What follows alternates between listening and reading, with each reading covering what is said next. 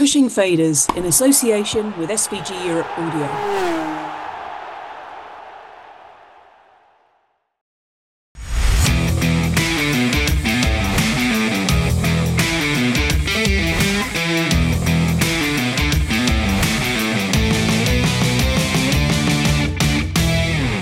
Hello, and welcome to Pushing Faders, the podcast where we take a look into the world of broadcast sound. I'm Chris Eckford, and first of all, I'd like to thank everybody who listened to the first podcast that I did with Ian. I've had some great feedback from it, and annoyingly, I've not been able to get any more out since that due to other people's schedules, and uh, annoyingly, I fractured a couple of ribs, so it kind of put this on the back burner slightly. But we have got some episodes recorded and ready to go, so they'll be out over the coming weeks. And one thing I did notice after listening to the first one back is that I rattled on quite a bit at the beginning, um, so I'm not going to do that. That being said, for this week's episode, I took the short but slightly rainy trip across the M62 to a small town called Hebden Bridge, where I chatted to Henry Goodman. Now, Henry is the director of product management at Calrec. Now, if you're not quite sure who Calrec are, then you might have stumbled across the wrong podcast. But, you know, stick around, you might learn something. Formed in 1964 as a microphone manufacturer, Calrec launched the world's first stereo broadcast mixing desk, console, or board, depending on what you prefer, in 1977, and since then have become synonymous with broadcast sound mixing consoles all over the world. Last year, Calrec launched their latest product, the Argo, something that Henry and myself spoke about during our chat. So, without any further of me rattling on, thank you for chatting with me. No, it's a pleasure. Uh, but yeah, we're, we're here at Calrec and we just had a look around all the. I was going to say a, a factory floor, but it's not really like factory floor, is it? It's more of a, just a production. Well, it's it, I suppose you would describe it as a Yeah. production floor. It's a production area that um, mainly assembling, uh, assembly and test area that we have, and we had a look around the mill as well. Yeah. So the museum with uh, some uh, things, things I recognised and a few things that I didn't recognise from I think before my generation. Yeah, couple of bits. yeah. There's quite a lot of stuff that's quite old in there. Yeah, it's amazing to look at like stuff that I, even people will probably say were old nowadays. That maybe is. I mean, how old was the? You know, when I thought it was the uh, M2 strip. yeah. How old? How, what gener? What year were they? Well, we stopped. We stopped making those in probably a in probably the probably into the 2000s. Hmm. We were still making them. We were certainly supporting them. Yeah. Um, it's one of one of the things that we that we do at Calrec.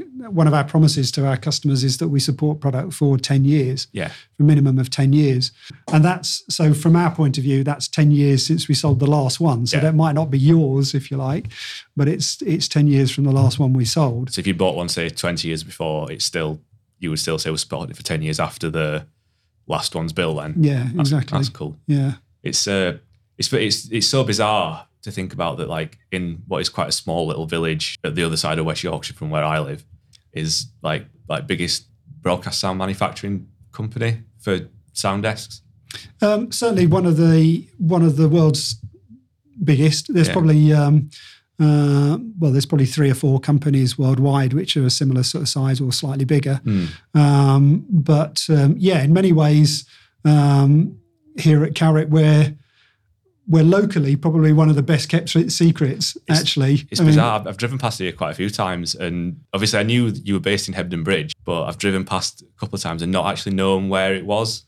Well, considering where I mean, Hebden Bridge is a small town. It's Yeah. it's it's you know um, not that many many people live here. No. Um, probably about ten thousand people live in Hebden Bridge, and we're the biggest employer in the town. I So was going to say, are you the biggest company in Hebden Bridge? yeah, not just employment wise, as in you know output and from a, from a financial point of view, I guess. yeah, I would say we we probably are. Um, so you know, here in Hebden, we probably employ 120 people, which for a town which is pretty much full of uh, nail bars, charity shops, and cafes. It's got some nice cafes as well. Yeah, some very nice cafes. Yeah, yeah. if you like your cake, Yeah, well, I, I, I can't remember what I had to eat from the actual place, but I just remember they did really nice Portuguese custard tarts in a little um, place around the corner from it, well, in the in the town centre. yeah, yeah. eat in there. I, I struggle to keep out of that place. That's the problem. it's uh, yeah, it's it's a it's a good little. It's quite a hipstery town, really, isn't it? Um, Well, it- it's it, got that um, way. In the 60s it was very uh, uh, very down very down on its hill hebden Mm. bridge you know the the we we were talking about in the museum, we were talking about the industrial revolution Yeah, yeah. and the explosion of, of wealth in this area through the textile industry, which is what it was all about. Hmm. But after that all disappeared, went to India and China, the local industry was very much on its knees. Yeah. I see, there was this would have been a textile mill then. Yes, Yeah. yeah. Um, the mill, as we as we describe it, is um, is an old textiles mill, actually for mainly assembling garments rather than spinning the the cloth. Yeah. and making um, make, making one of Yorkshire's most famous cloth products, which is uh, corduroy. All right. Yeah, so the so that's Yeah. what they did in in the mill here. Yeah, And how, how long have you worked for Calrec?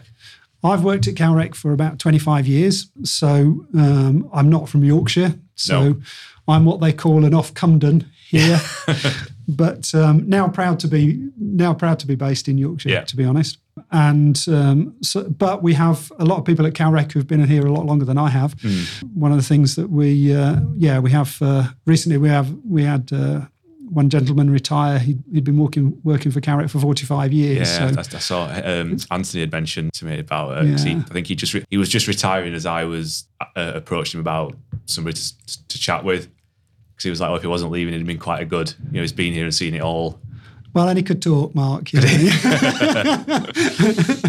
so, uh, so yeah, I've I've um, I started working at uh, at Calrec about 25 years ago. Initially working in the uh, on the sales side of the business and actually running sales for the Asian market um, for Calrec, um, which I did for four or five years, and then got involved in other other areas of um, of the planet in terms of sales and looking after looking after the commercial side of the business, and ended up running the um, being head of sales for Calrec for a while. Um, so that involved involved you know sales in all our major territories all over the world, from Australia to yeah to Hong Kong to um, the States and the UK and Europe. What we did in what we've done in Europe. And then I made a shift um, probably about 10 years ago um, from the sales side of the business into the product development side of what we do. Yeah. So I now head up the product development team at Calrec, which is a small team of about five five people, um, and we work very closely with uh, the designers, um, mechanical designers, electronic designers, and um, software developers Yeah. um, to realise the products that we uh, that we dream up. What do you think's been like the biggest change over those 25 years in the technology that you've? Well, I think without doubt, probably certainly in my lifetime, because I was in, I worked in console, I've worked in consoles all my life, um, was the change between from analog to digital has got to be the biggest quantum shift that that I think the industry has gone through. When Um, when was the first Calrec digital desk? Well, when that happened, that was happening as I joined the company. So the first one was a small console called the X Series, which Calrec were were launching as I joined the company. So that was um, a, a- a small console targeted to the radio market. We sold quite a few to the BBC, mainly for the regional stations around the BBC. And we learnt as a as a business and as a development team, we learnt quite a lot about um, about what, what a digital console is with that. But we soon realized that the technology that we'd developed for that didn't really scale in the way that we wanted it to scale for our larger format consoles. So when I joined Calrec, that, that was happening, and we were developing uh, a new DSP engine to work with something called the T series, which was a digitally controlled analog console that Calrec had been making for a number of years um, before that. Before that, and the idea was to develop a DSP engine um, to to replace the analog circuit circuits within that, Yeah, and to go fully digital. because they so was the first broadcast one then the like the Sigma generation that sort of era. Yes, well, that what we called was it was almost like a code name. The- Right. The, digital T, if you like, Yeah. was the forerunner of the um, of the Alpha, The Alpha, yeah, um, and then the Sigma range that came on after always that. they sort of felt like an analog desk to look at, and they, from an operational point of view, they do sort of feel Well, I think um, I think there was a bit of a leap from something like an S2 because the, the S2 was was quite a traditional analog console Yeah. in some ways, although not very traditional in other ways. So, for what I mean by that is that um, for many years, people making analog consoles would um, hand wire the the the the uh, basically the PCBs together and hand wire the modules together. Um, and you know, so there was a lot of there was a lot of physical work in doing that, in in a lot of soldering in in a, into the frames. One of the things that Calrec was quite revolutionary with. Um, fairly early on, before actually before I joined the company, was modularizing the analog circuit boards into a motherboard and a motherboard system which didn't involve a lot of hand hand soldering. Yeah. So it was connected together through basically through multi-pin multi-pin connectors, and it had on the underside of the same of the PCB the motherboards were the I/O connectors. Yeah. So um, it was very as a as an analog console, it was very light in terms of hand wiring Right. which certainly helped, I think, that transition for for Calrec to go from sort of a, a traditional analog surface into a digitally controlled surface. Yeah. Yeah. so, uh, What I meant with the alpha generations, they, they sort of had the look from an aesthetics and operational point of view from a from you know somebody who was using it to mix on did feel like an analog desk. Right. It- but I, I- think that's more of a compliment, really. Like it did have that sort of well put together feel to it. Not Well, one of one of the things that we quite that we spend a lot of time thinking about at Calrec is that is a is the transition between our products.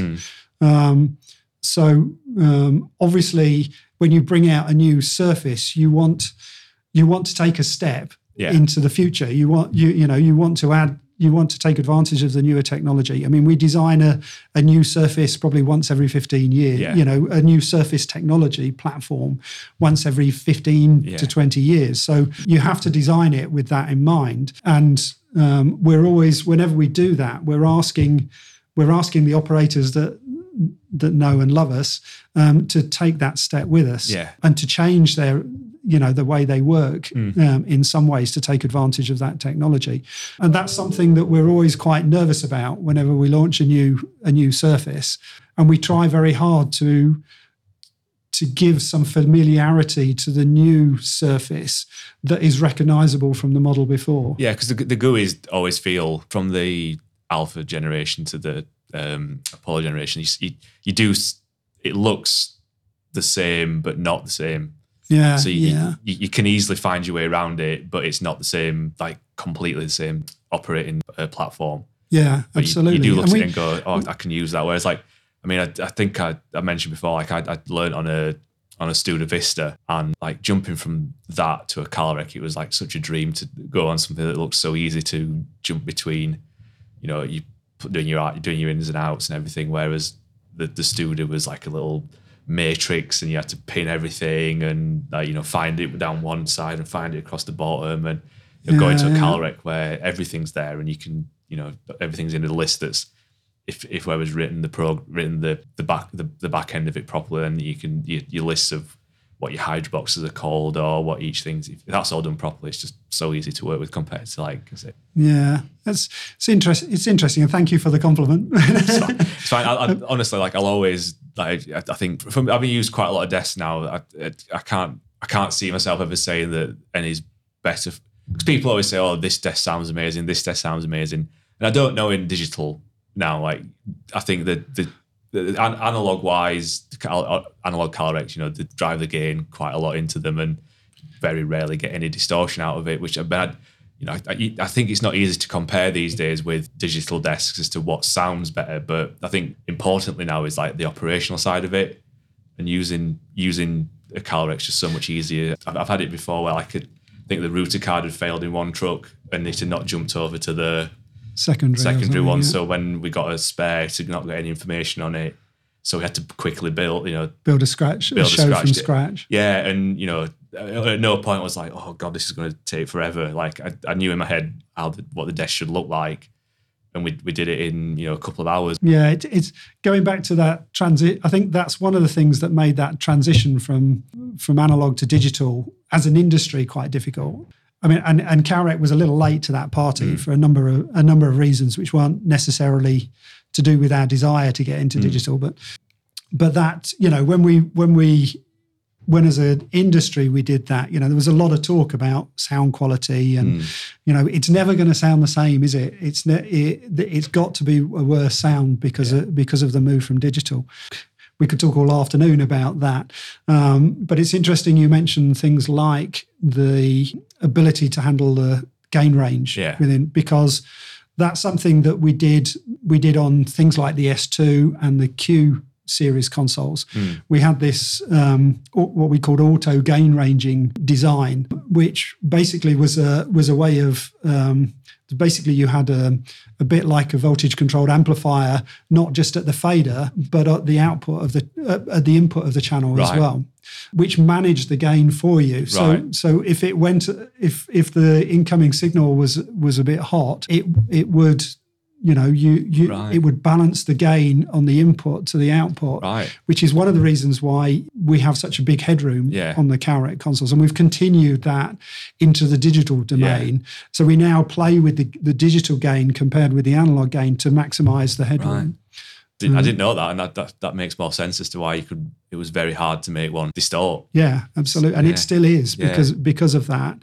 I think that's one of the reasons why for live sports and, and live broadcast, people like the Calrec because you know you have uncontrollable Yeah, mics sitting there, which can do all sorts of things on you without, you know, in an uncontrolled environment. did sort of the, the push in this country for going to five one and eventually obviously immersive now keep Calrec like pushing their boundaries with with development.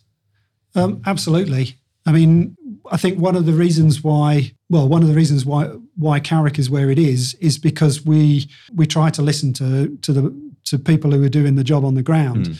You know that that drive, it, it, and, it and it's not that drive from our customers to say, oh, we want to do this, we want to do that, um, is what um, what helps drive our development forward. Absolutely, and you know, you could say, well, that's great, but I mean, it, it, it's common sense when Yeah. you think about it, because if a customer, if a, if you fulfil a customer's requirements um, in that area, so if you provide them with the 5.1 features that they're looking for, they're more likely to buy a console Yeah. from you. So it's a, it's not just a, you know, it's part of the business for us. do, do you think the the companies pushing for these things dragged you along with them? I'd like to. Um, I'm sure there's a, there's an element of that. Yeah. I, I, I'd like to think that we, you know, if you take the example of Sky, for example, with with how they've our relationship we've had with them over the years. Uh, you know, we've we've had a lot of in-depth discussions and conversations about actually the minutia of of particular features Yeah. and how how how they would like that to work, which have um, informed very much informed how we've ended up with take down mixing for Yeah. example um, how we down mix now is is is very much um, a result of the interaction we had with Sky and the Yeah. discussions we had with them and and, and I'd like to think that um, you know we we added to that conversation Yeah. as during that process that they got something from us in the same way we got a lot from them in how they how they wanted to do it I'm sure the first time that Sky started talking about Dolby Atmos and getting that, there was like heads were scratched and said, oh you know, absolutely yeah yeah, yeah, and it probably caused for sleepless nights for people while they were trying to think of like what how they were going to do that from from every end of the spectrum, I guess. Yeah, but uh, but that's a continual process. I Yeah. mean, we're just scratching our heads about different stuff now. Yeah, We're trying to figure out how you know what the next stage is and what what um, you know we're talking about very much sort of very different workflows in terms of distribu- distributed production Mm. now and and working remotely and what that means and how how that can be simplified how Yeah. that how that how that makes sense in a in a in a real world Mm. and, and and what tools you need to do that it's, it's funny because I, I I had this weird thought a couple of months back. I think it might be when I saw the Argo out in Australia, and I was sort of thinking, is the call for such big, big, huge mixing desks going away? And then like you know you walk around your warehouse and there's you know all these huge consoles. It's like yeah, there's still call for the the big, huge, fancy desks. I think there is. I think it. Um, I think people are. I think pro- the the way productions are are done now, people think more carefully about, um, and there's definitely a drive to you know to commercialize at a production level rather than a capital investment Yeah. sort of cycle that that that's been the traditional way broadcasters purchase equipment. And I mean that's one of the reasons why everybody's talking about cloud because you know that's what that's the promise Yeah. of cloud is that agile way of of using of using your resources, Hmm. um, but not just the equipment, but people as well Yeah. that ongoing process is but going back to to the you know the earlier days I was I was thinking about you know when we when we first started mixing 5.1 it was very much an experiment Yeah. in um so you know you were in the early days people were sort of well should we switch so we should we switch the soundscape to match the cameras um you know and and, and but we did it we went through a process of doing that Yeah. Yeah. um, and there are similar you, you can draw similar parallels with what's you know with what's happening now how we how we develop um, immersive sound for for different sports Yeah. and and how we do that people are experimenting in a, in a quite a similar way Yeah. to try and get um, the sweet spot out of a particular setup for a particular sport it, made, it just made me think when you was talking about the uh, switching perspectives as well. I remember when I was staff at Sky, we used to take in Spanish football. So you Yeah. would sit and do like your own wraparound studio show. And I think the guy who was mixing in Spain was doing that, but just randomly. I remember like the, the 5 1 totally shifted during the game, but still on camera one, and it totally changed. And I was sat there in the middle, I was like, something uh, something weird just happened there. You could see like the on the RTW monitor. I was like, looks like it's all this side now. It's, it's Yeah. sort of gone a little bit. yeah, I think he was just playing around with his own perspectives on, on the game at the time. well yeah Just on that, what, what do you think sort of for people that use Calrecs sets it aside from the other manufacturers? I think one of the one of the it, it's got to be the usability of it.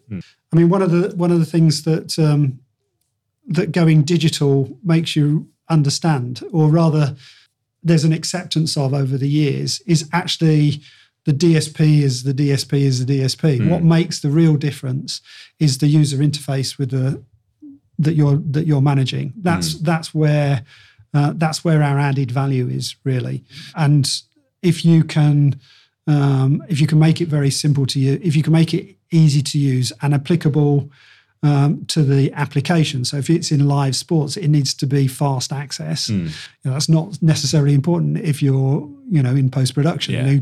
In fact, the longer it takes, the better in Yeah. some cases. but in in in live, you you need that direct fast access, which is one of the reasons why Calrec consoles are designed the way they are. Yeah. Is for that for that rapid access um, and carrying through that familiarity and consistency for that has been very important. I think f- for Calrec to be where it is. Yeah, I, I, I, going back to earlier, I, do think being able to quickly build a desk, or if, if somebody asks for, you know, we've got an extra bit of pres going on that needs this, that, and the other, it's you can you can almost do it whilst you're mixing. Yeah, Add, yeah. add so many extra bits to it, and or you know, you, you kind of trust if you guarantee your engineer to do it on another bank for you while you're, you know, it's, you know, it's not going to really affect what, Well, what one you're of, doing. one of the things that we've done within Calrec DSP for a long time is you you've got the ability to a site to build channels on the fly. Hmm. So you can do that in the middle of a show without Yeah. affecting anything. So and then you can move them around. So Yeah. you and that's that's something that we've always stayed with because because of comments like like the one you've just made is that it it doesn't force you as a as an operator to to make decisions that you might have to go back on at a later date. You've got the flexibility of changing on the fly to do that. yeah, especially when you've got six layers of double stacked faders. You know, you've all this Yeah. so much real estate to be able to go. Well, I need to do this, but I don't want to, it to affect what I'm doing now, so I'll just stick it over there. Or you know, it's it, it's there's no panic involved in somebody asking you to make a big change. It's, Right. It's it's okay, very well, that's that's good to hear. yeah. From my point of view, I mean, I'm sure there'll be people that you know there'll be, there'll be some people who won't accept any requests on uh, on the fly, but you know, Yeah. from from a user point of view, like you, uh, it's so easy to make changes on the fly when you when you need to. Yeah. Um, But going back to um, to the you know we we spend a lot of time agonizing over very minor things. So take layer switching is one of the, is one of them, and and layer switching is is a big thing for any digital desk, Mm. um, and how easy it is to move from one layer to another, and how you do it, and how it becomes familiar. Um, so we will, you know, over the uh, over the years, we've agonised over, you know, the posi- just the position of of the AB layer switching Yeah. that we have, um, how close it is, how close they are to the cut button, for example. Are you going to hit the cut button by mistake? Yeah. all this sort of um, stuff we agonize over Yeah. um, with each design to try and keep that ease of or fast use center in our in our thought process. Yeah, I, yeah. I've never even thought about about because I, I do remember from like using the Studer. Um, I don't know. Have you had much experience? Have, you- have you seen much of the Studer Mm, console? yeah. So um, it never happened to me, but somebody I used to work with quite a bit used to always do this. He managed to switch. He was used to manage to switch the faders from being faders to being the aux faders. Right, yeah, because you can put the auxes on faders. Yeah. But by you can do it by just like moving your hand slightly because the button's like next to where the sort of the right hand yeah. of your bank, and he would like be mixing away, do it, and then be like pushing faders up and down, and the, the nothing will be coming out Yeah, of yeah, yeah. But but everybody everybody's in ears were getting upset. Yeah, Yeah, it's like it in my ears. It's still going out. It's still going out on air though. But I suppose sweating the small stuff's important for the operational side of it, isn't it? It's like if you've the, the more you worry about that kind of thing, then you know that you're making the right decision at the end of the day for for people who's going to be using the desk. Yeah, yeah, and I, and I think one one of the certainly one of the challenges we have as we bring out new new consoles, for example, is we want to move things forward. We've got lots of ideas of how we can do that, um, but do it in a way that isn't too jarring for What what, for would, our existing. what would you say? What would you say aesthetically and usage difference would be from going from like the Apollo to the Argo? The big difference, really, from going with something like an Apollo to an Argo, is that we're asking our customers to get used to a much softer surface. Mm. in terms of what you can do with it. Um, so the panels are standard panels, but you can map all sorts of controls to them. Gives you the flexibility that you can put whatever you like on them, actually, Yeah. if you if you want to. But that's always a double-edged sword. You can you can make things too flexible so they become people you know can't rock up 10 minutes before the before the show starts and and uh, and and start you know build their console Yeah. as you said and um, in fast enough so you, you have to put some structure behind it and you have to um, you have to make it familiar in you have to have a set of controls that are familiar enough for people to to build a console but with that ac- extra flexibility if you like to say well we if you if you want to get into it as a as an operator, well, yeah, okay. Well, if I want specific controls here, here, and here, I can build that in front of my, uh, and I can customize my surface as I want. Yeah, that yeah. 'cause that's I suppose 'cause, uh, from what I've seen of what we looked at, there's a lot more sort of touchscreeny panels knocking around compared to the, the previous ones. Yes, yeah, there is. I guess from a technology point of view, that's a deliberate move from us because we on on if you look at the Argo, you now have two big screens, one above the other. Um, one of them is pretty much dedicated for metering, Yeah, Um, and the other one is is a screen that runs very similar. Well, basically, it's the same back end software as our assist application, which you can run completely headless, um, but for each section of the desk. And we've done that deliberately for a for our own sort of personal development, selfish reasons. Yeah. In that, if there's one core set of software for that, we can develop that much more. Uh, we can keep the development much more consistent, and we can do it faster. What would you say in your years at Calrec has been? I was going to say your favourite product development. I guess um, one of the um, one of the big shifts was when we when we went from analog to digital. Uh, that's probably the biggest. Mainly, the the we did that shift from analog to digital. So with the digital T that we were that I was talking to Apollo, um, but when we when we did, made the next shift to um, to the Apollo Sigma type consoles, we um, and it's funny you talk about Robert Edwards with that. One of the first shows that that console that the Apollo console did was with Rob on. Yeah, he, he, spoke about it because he, he said that did the I don't know if it was the first rehearsal day or the first TX day, and then sent a load of notes about bugs. And then the next morning there was a, a file with all the repairs for the bugs, and then the next day it was like because it was like the, it was a prototype, wasn't it, for the Apollo? Well, it was. Um, I, I'm not sure I'd go as far as say it was a prototype. Oh, not prototype, quite, but, sorry, it was but it was the fir- it was certainly the first Yeah, one we'd ever done. sorry, yeah, it was the first one we'd ever made.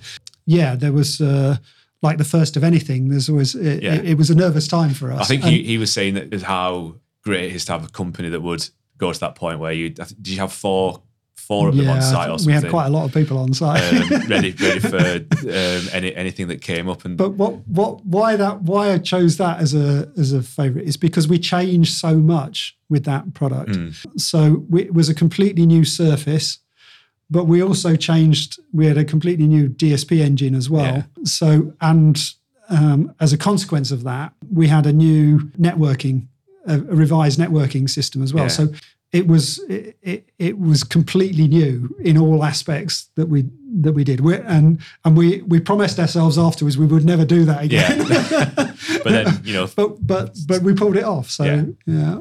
so was was there much of a big change from a you know saying you'll never do that again going from like the Apollo generation to the Argo Well, you can see that now because Yeah. we what what we've done with Argo, for example, is that the Argo uses the Impulse native IP core, Hmm.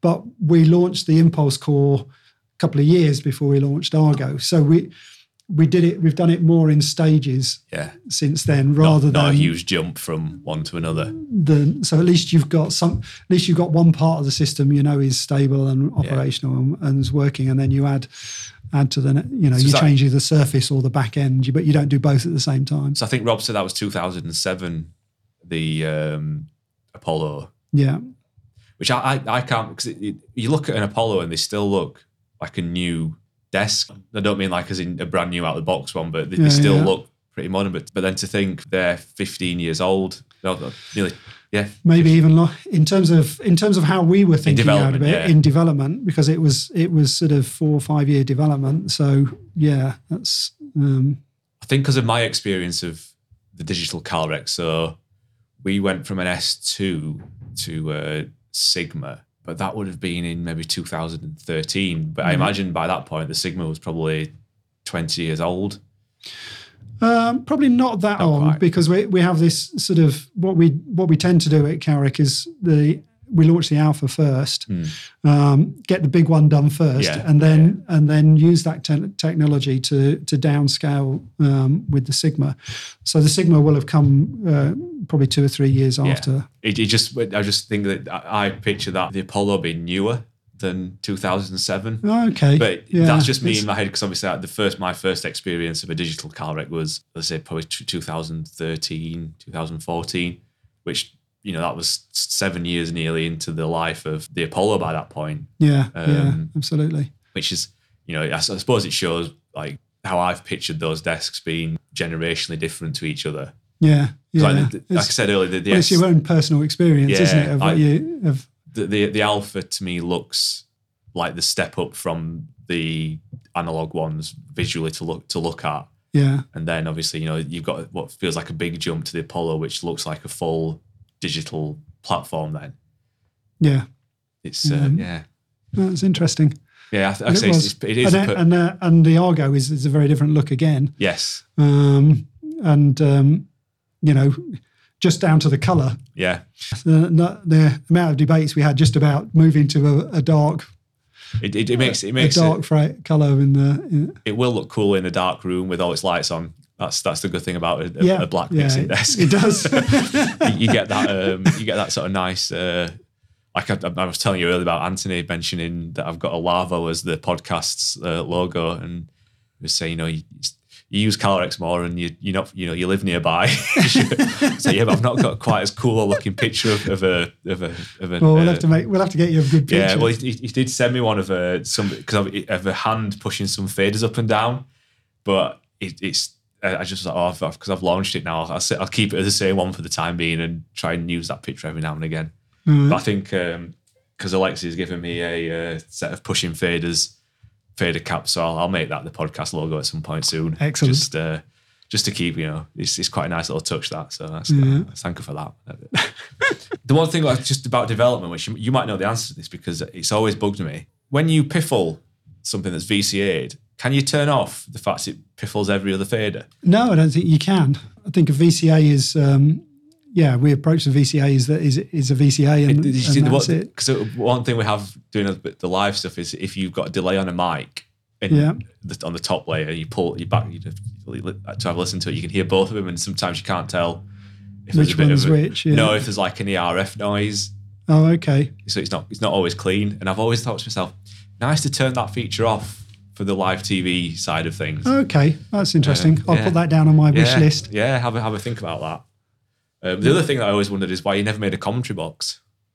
We talked about it a lot, actually. because I think that'd been like a really good feature that like a, a Hydra commentary box yeah, yeah, that would just integrate straight into the. I suppose the the difficult thing is there was a very ingrained company already doing commentary boxes in this country, weren't there before?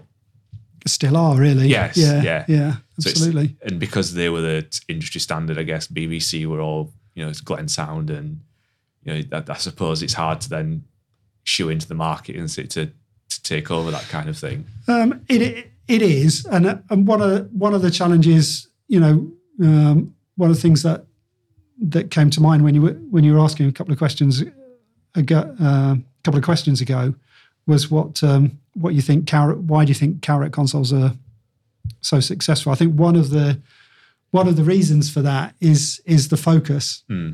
because you know we we've always since well since certainly since before I joined the company, um, Calrec has always fo- you know its focus has been broadcast live broadcast Yeah. desks, um, and we have you know you you've had a look around you see how many how many development engineers Yeah. we've got. I mean more than half the business is development engineers. Um, and we we have a big, you know, just like that PFL thing, we have a big long list of stuff we Yeah. want to do, um, which all of which will help improve our core fundamental business and keeping our focus on that um, on consoles. Um, there is a temptation to say, okay, let's go and do a commentary box over here. But actually, what that does is it dilutes the stuff that we want to do for Yeah. desks. So it, it's quite um, um, yeah, it, it's quite a challenging Yeah, situation sometimes because we can see a we can see a market opportunity, um, but it, then it's a question. It's it's not just the opportunity; it's the opportunity cost yeah. that. Um, I guess now Dante's come along as well. It it it almost has gapped that bit of the market for you because you, you can just pin the audio in and out. Obviously on a third party bit of software, but yeah, you can. the the thing I always I always wondered, especially when the Hydra boxes came out, was to have like a nat- it would be like a native commentary box that was, you know, just Yeah, you could adjust the gain from yeah, the desk, and, and yeah, it, yeah. It, it just it always seemed like such a not a good idea, but like that that'd be quite useful with carting up to the gantry a big Hydra box to just to do it uh, still to keep it on analog. Yeah, so you have yeah. like you know you have your Hydra box and you have all your commentary kit, and if it was just one box that you just plugged in and it was all yeah, working, it- yeah. No, I can see the appeal. it's um I I, always, I just always wondered I, I did we have to. um, we've talked about it yeah because I a think lot, when a lot of times. I think when Um, I did my um, Calrec Craft interview a couple of years ago, I did mention, I did say, I'm, I'm surprised you never done a commentary box. Yeah, yeah. Um, it, it, yeah. I think we've even got some. Uh, we've even drawn out some designs. and- Really? yeah, yeah. Oh, so that's, that's come- well, I, I can't be the one that's come up with that idea for you. Damn, that's, Well, that, that's yeah. going to be my retirement. I, I was I, one of the questions I was going to ask, but I suppose it's it's probably difficult now to answer. Thinking about the, the desk development being sort of 15 years or you know th- that's ti time scale, and you've only just really released a new one. Is how you see the future of the products? Well, I think um, many ways the the way we've designed the new Surface Argo is very much with um, with an eye on the future, because we, you know, um, when you years ago when we made a, the S2, for example, it was an analog desk. You know, the the feature set was baked into what to to the, Yeah. the, the design. Basically, we're in a different world now, where you know the the the back end DSP processing, um, arguably could do all sorts of stuff that we could invent, um, and we will continue to invent. And we're looking at doing stuff, Yeah. certain stuff for that. Um, what the advantage of something like of what Argo gives us is it gives us a, a more generic interface that we can use not just for a console controller. You p- could potentially use it for controlling different functions that we might come up with in the console. In theory, you could use it for controlling other stuff as Yeah. well. Um, and I think that's the, you know, that's the appeal of that, and that's the future think, the, the sort of future vision of of where those sort of controllers are going to go. So it's um, it's very much about um, when you think about what a Calrec console looks like and does. It's very much about tailoring the UI and the control surface that we have to the specific job in hand. Yeah.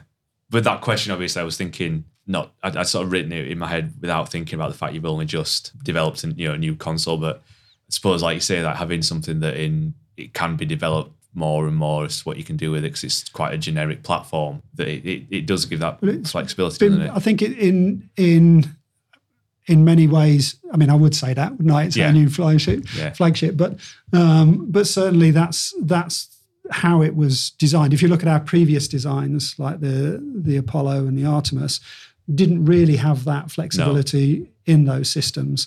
Um, so it um, and we felt the time was you know we're talking about that being able to make that step but still provide a familiarity to Yeah. our existing we've we felt that that we could do that now that you could you can offer a uh, people are more used to are more open to Yeah. a, a, a very much softer control surface um, knowing that the they've the the opportunities that that might give them in the future, but with the familiarity of, hmm. of the structure of what we can provide on it by default. And I guess like in the last 10 years or might have been less than that, you've also released like an in one box console with the Brio. Yeah, So you've got that as a another side product product compared to like the Argo where you've got a, a it's, it is a standalone bit of kit really, isn't it? It's not a the surface. doesn't yeah. require racks of DSP to make it work. It's just there. Yeah, which is, right. is like the opposite side of the spectrum, really, isn't it? To that. it is, and there's a you know there's there's certainly a market for that. Yeah, Um, definitely, yeah. yeah, for the you know um, certainly for a fly pack type of arrangement, that the advantage that gives you is um, is certainly beneficial. Yeah. Although in um, we're also living in a different world because we're living in an IP world now.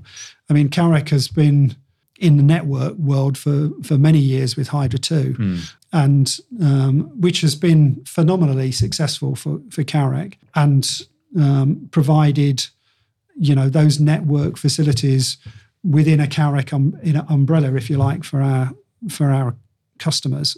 Um, the the big change for moving to IP is that the added flexibility that that gives you comes at a little bit of a cost in that that protected network environment owned by Calrec and used by our customers actually isn't isn't protected and owned by Calrec anymore. Yeah. It's it's it's you know it becomes um, it becomes the customer's um, network Yeah. at that point because they want wanted the flexibility of um, of using COT switches and Yeah, um, and connect you know connecting anything to to to anywhere. Yeah. So that that adds a dimension to to the responsibility they have to take for that network. But from a um, from a product point of view, it's sort of opened a bit of a Pandora's box because Yeah. now we can do, uh, you know, you can in theory connect anything to anywhere um, in this sort of distributed production environment that I was talking about earlier, which wasn't even thinkable.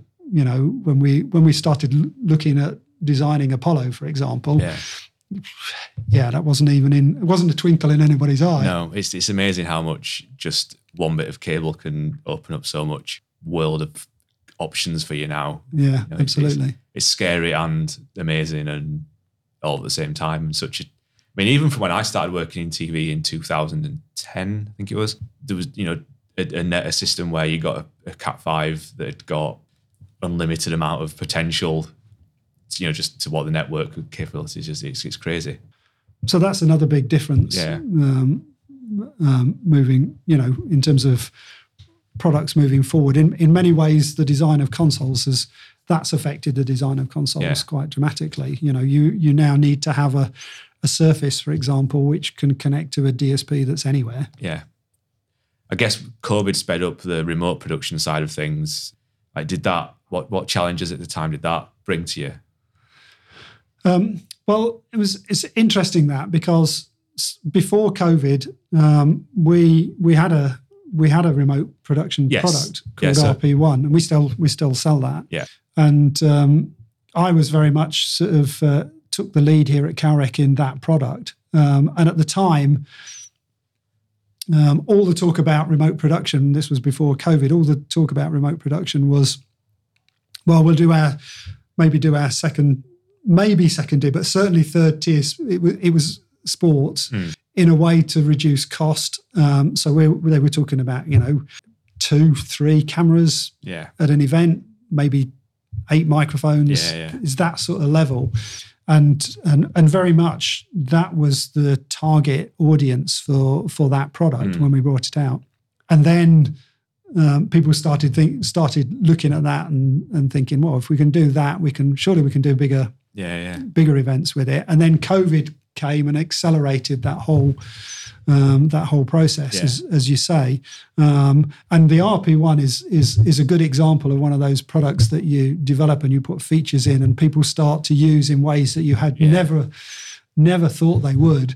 Um, and um, you know the the, the BBC, um, NBC Sports, all these sort of people now use the RP1 for the Olympics from Yeah. from venues in ways that we had never never imagined that they would. So I know when I was staff at Sky, we just started the EFL, which is the second tier of football. Yeah, COVID came and you know it was like right, you know, going to do as much as we can now as, as remote, and you've, you've now got Super Sunday, which is you know being in this remote production where I think they're pretty much using all of the the MADI stream that goes back to Osterley with all like you know 64 channels and.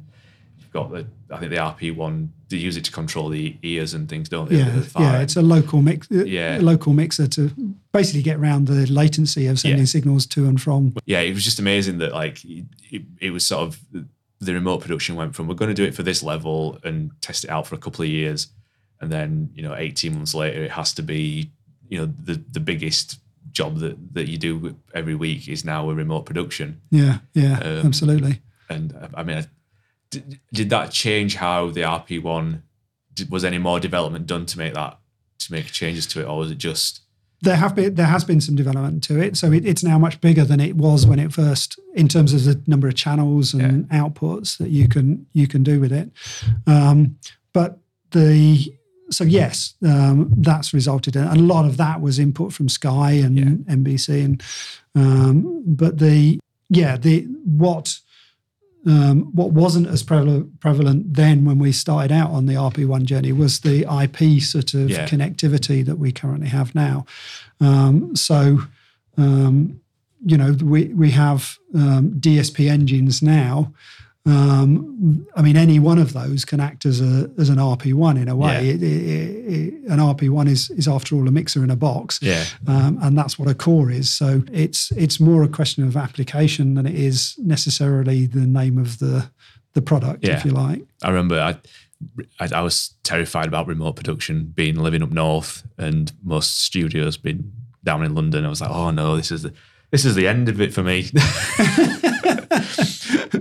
But it, but I think it's exciting. You know that is, yeah, that yeah. change is is quite exciting on how you know how it can change the use of of equipment so Yeah. so dramatically. Yeah. And yes, it sounds like you're on you're sort of one of the examples of. Uh, of a human being at, sort of at the wrong end Yeah. of being being further away. Well, it's- it's- to be fair, it's not uh, so far touch wood and all that. It's not um, affected me too badly. yeah, But yeah. because I, was I was still staff at Sky when the when the EFL went into remote production. It was oh, there's a Leeds game from, but it's happening in London.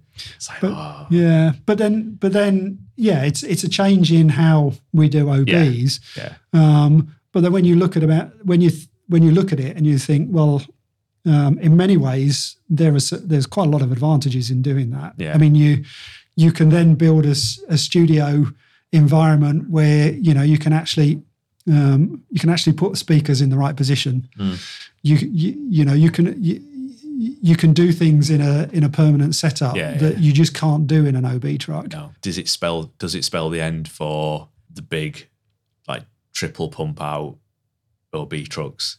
I think it will. My, my view is is that it, it it's very much down to production values. Yeah. So you, you know, if you take a big event, I mean, uh, probably the biggest, um, maybe something like the Super Bowl or something Yeah. like that. Um, the added, uh, the added, I don't know what you call it, je ne sais quoi, the added, the, the the atmosphere that you get from the production team being on site and that immediate sort of contact with Yeah. with the event and the environment that they're in adds to the production Yeah. in my opinion, is that people will still want that Yeah.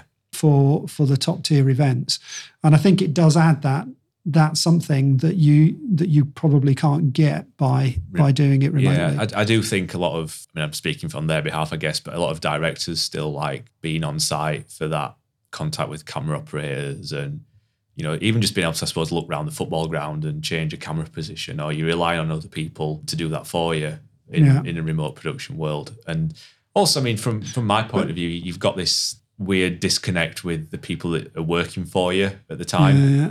I think I think one of the one of the things one of the intangibles in that is just the immediacy of control. I mean, I, I was talking to um, uh, a US A1 operator a few months ago, um, and he was bemoaning the delay that you get from for multi viewers. Yeah, The fact that he his anticipation of where the action is going is impaired by that delay Mm.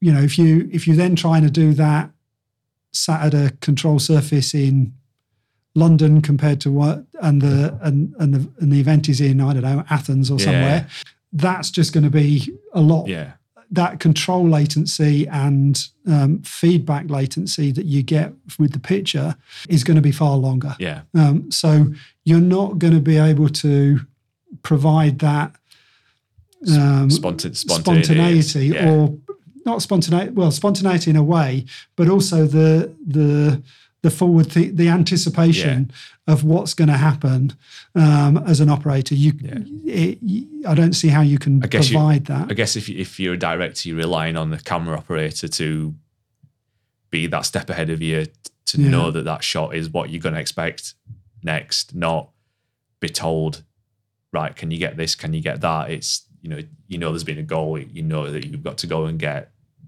you know the person who's made a mistake, for instance, yeah yeah rather yeah. than you know it being right. Get me this, get me that, because there's a couple of seconds delay, or you know even if it's like a second delay, it still feels like an eternity um, to that. I mean, So I think a lot of that is is as you say. There's there's a formula there that you can Yeah. work to, and it and it um, and and you know you you can mix very successfully in a remote situation. That's been proven. Mm. Yeah. that people doing it all the time Yeah. now. Um, but I think there's still a uh, you know there, there still will be a call for that. Yeah. For that more intimate, for want of a better way of describing it, Yeah. sort of experience. Well, thank you very much for chatting with me today. It's uh, no, it's, it's been nice to do one face to face as well because doing them, like I said, doing them over Zoom has its. Uh, Well, we've just been talking about the, Yeah, uh, the same latency, thing. yeah. yeah, yeah. it's nice to do it face to face, and thank you for uh, having me down here. It's been nice to look around because I've never been over, considering it's only round the corner really from from me. Well, you're very welcome, and uh, yeah, come back. But I will. I will. Um, and uh, no, it's been a uh, it's been a lovely chat. Yeah, thank you very much. So I hope everybody that listened to that has enjoyed it. It was uh, really nice going over to Calrec for the day and chatting with Henry. I'd like to thank Lexi and Anthony for uh, arranging it all for me, and especially to Lexi for sorting me out some very nice pushing faders, fader caps. I was genu- genuinely, genuinely quite pleased by them. So they will be coming the new podcast logo uh, when I get a chance to actually get them on a desk and take take a picture of them. So watch this space. Hopefully, you can all tune in in two weeks' time when I'm chatting with Robert Edwards about his 50 years working in TV, which a career covering quite a lot of light entertainment work, the Olympic opening and closing ceremonies, as well as being the head of audio at the Eurovision Song Contest this year, and the fact that in January you won't be able to switch on the TV without hearing something that is done. So until then, thanks for listening.